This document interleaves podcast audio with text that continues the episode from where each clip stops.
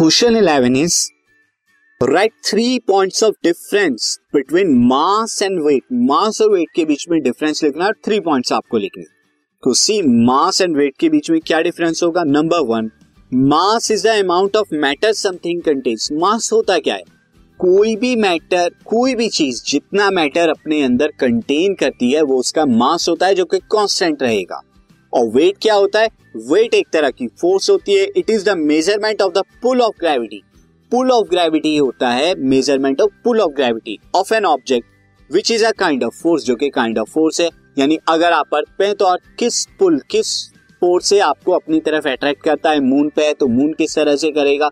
किसी और प्लानिट पे है तो वो किस तरह से करेगा? और सन पे है तो वो किस तरह से करेगा? अब मास की बात करें तो mass it is independent of everything mass क्या होता है? इंडिपेंडेंट होता है.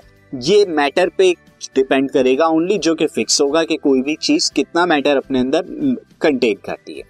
जबकि हम बात करें वेट की it is different on one celestial body to other like earth moon एक सेलिस्टियल बॉडी से दूसरी सेलिस्टियल बॉडी पे ये अलग अलग होता है. आपका वेट मून पे कुछ और होता है अर्थ पे कुछ और होगा जुपिटर पर कुछ और होगा मार्स पर कुछ और होगा सन पर कुछ और होगा किसी और स्टार पे कुछ और होगा, क्योंकि ये उनके पुल ऑफ़ ग्रेविटी पे डिपेंड करता है। जबकि मास ऐसा नहीं है, वो इंडिपेंडेंट है, सब जगह कांस्टेंट रहता है। अगर हम बात करें मास की यूनिट किलोग्राम होती है, जबकि वेट की यूनिट की बात करें तो वेट एक तरह का मैंने आपको बताया फोर्स है तो इसकी यूनिट क्या हो जाएगी? न्यूटन हो जाएगी। तो ये थ्री डिफरेंस थे, मास और वेट के बीच में और भी डिफरेंस होते हैं बट हमें थ्री ही बताने थे।